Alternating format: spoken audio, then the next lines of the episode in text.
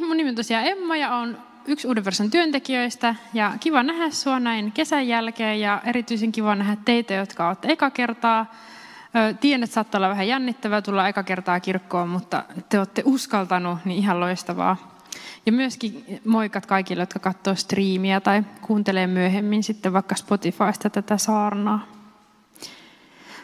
Meillä on tosiaan uudella versolla neljä arvoa. Ne tuli jo tuossa, mutta kertaan vielä. Eli Jumala ensin, olet hyväksytty, lupa innostua ja suunta ulospäin. Ja me käydään nyt syksyn aikana nämä arvot läpi sillä tavalla, että jokaisesta on yksi saarna. Ja ne on aina yhdistetty jollain tavalla armon näkökulmaan, niin siitä tämä armo ja arvot. Mutta arvotetaan siitä ensimmäisestä arvosta, eli Jumala ensin arvosta, ja pohditaan, että miten se armo voisi siihen liittyä. Ja lähdetään tutkimaan tuon päivän evankeliumin kautta.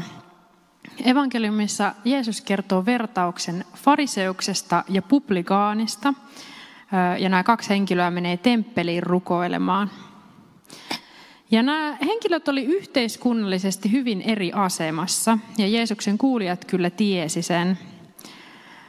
Ja kuulijoiden tosiaan kerrottiin olevan semmoisia henkilöitä, jotka ovat varmoja omasta vanhurskaudestaan ja väheksyivät muita. No, fariseus oli hyvinkin arvostettu henkilö yhteiskunnassa.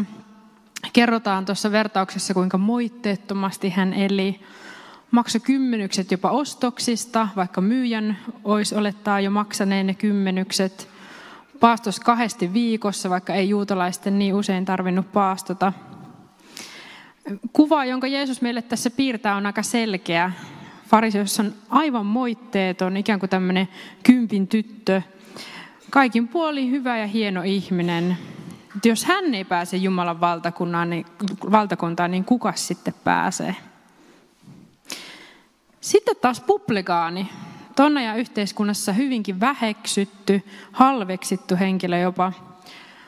Publikaanit eli tullimiehet työskenteli Rooman valtakunnalle, joka oli tämmöinen miehittäjävalta.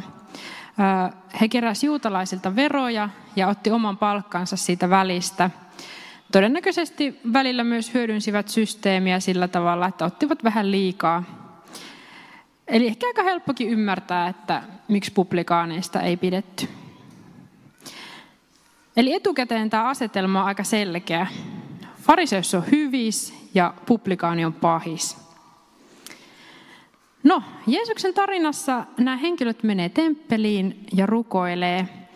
Ja olennaista on se, mitä he rukoilee.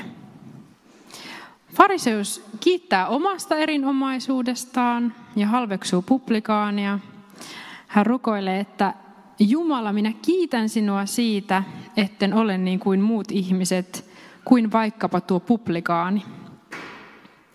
Ja mitä publikaani rukoilee? Hän ensinnäkin lyö kädellä rintaansa suuren murheen merkiksi ja anoi Jumalalta, että Jumala, ole minulle syntiselle armollinen. Ole minulle syntiselle armollinen.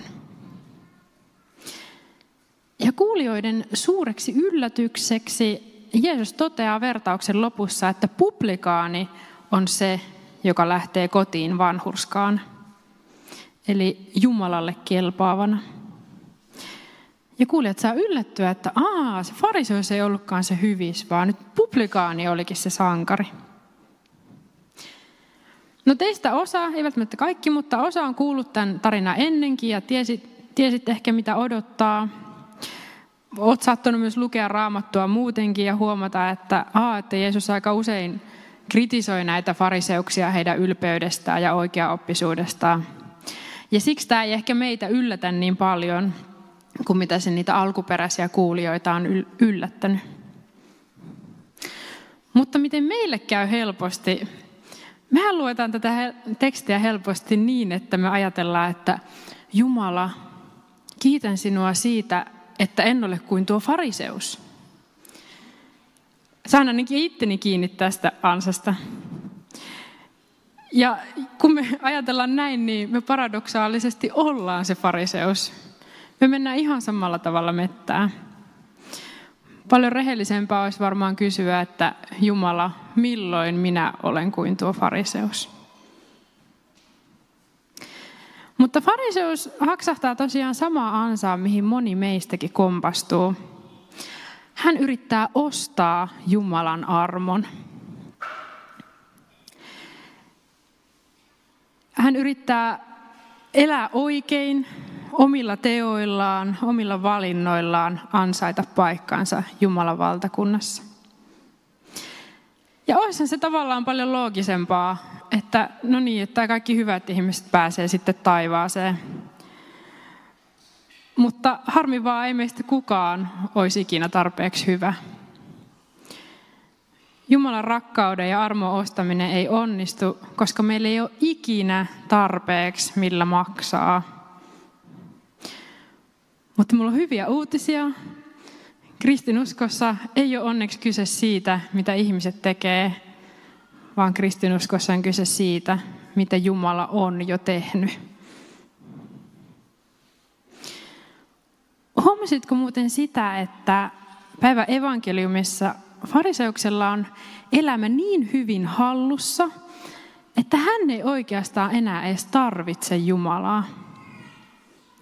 Kun taas publikaani ymmärsi jotain tosi olennaista, hän ei yksin riitä, hän on syntinen, hän tarvitsee Jumalaa.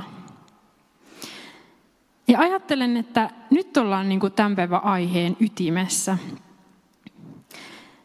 Nimittäin, eikö tätä juuri ole Jumalan laittaminen ensin? Että me myönnetään, että me tarvitaan Jumalaa. Mä viime aikoina pohtinut jonkun verran kärsimystä ja sitä, että mikä merkitys ehkä kärsimyksellä on. Ja on todennut, että ehkä ei sillä aina välttämättä olekaan mitään sen suurempaa merkitystä, mutta tätä kautta me löydetään myös yksi näkökulma siihen, miten kärsimyksessäkin voi joskus olla siunauksen siemen.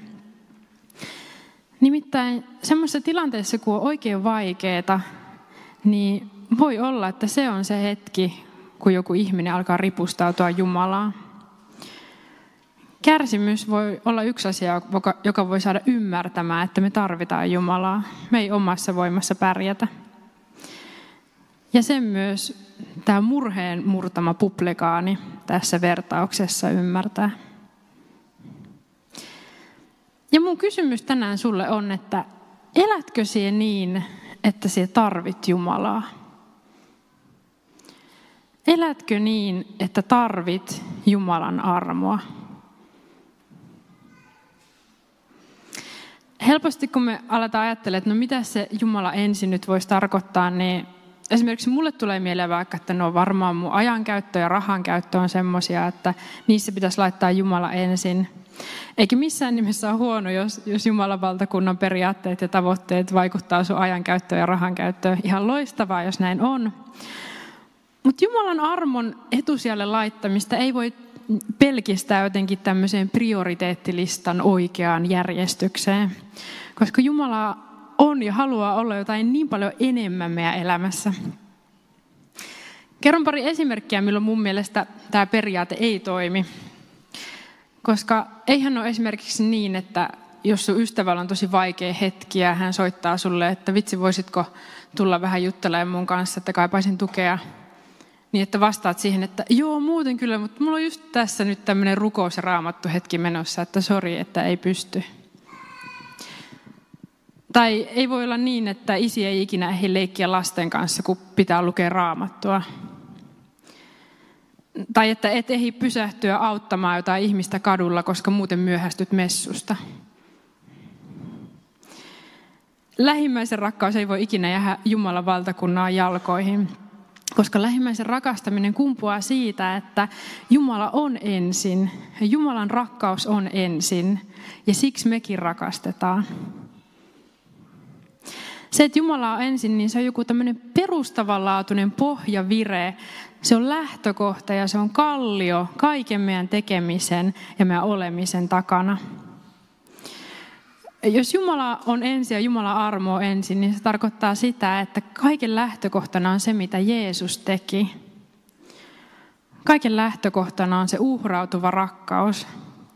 Se, että Jumala luopu kaikesta omista rikkauksistaan, tuli ihmiseksi, eli meidän keskellä.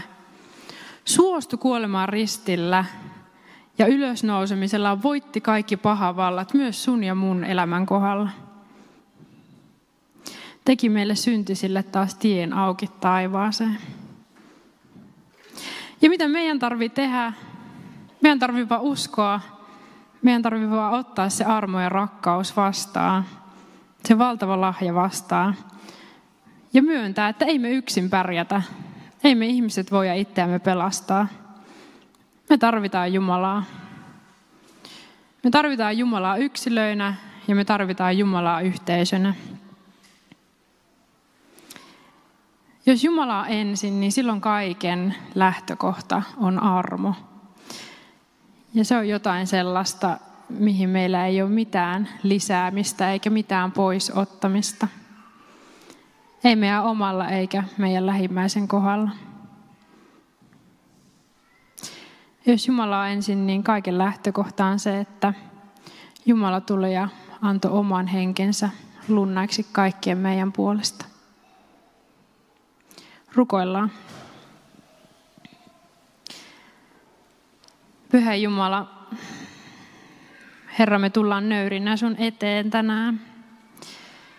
Kiitetään siitä, että saadaan tulla juuri nyt, juuri tällaisina. Meidän ei tarvitse olla yhtään valmiimpia. Kiitos, että sun rakkaus meitä kohtaa ei muutu eikä ole meistä tai meidän tekemisistä kiinni. Isä, riisu meistä tänään pois kaikki se, mikä on sun ja meidän välissä. Riisu kaikki ylpeys, riisu myös kaikki turha väheksyminen.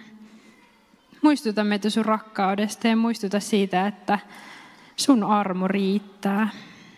Jeesus riittää. Auta meitä ymmärtämään, mitä tarkoittaa laittaa Jumala ensin. Aamen.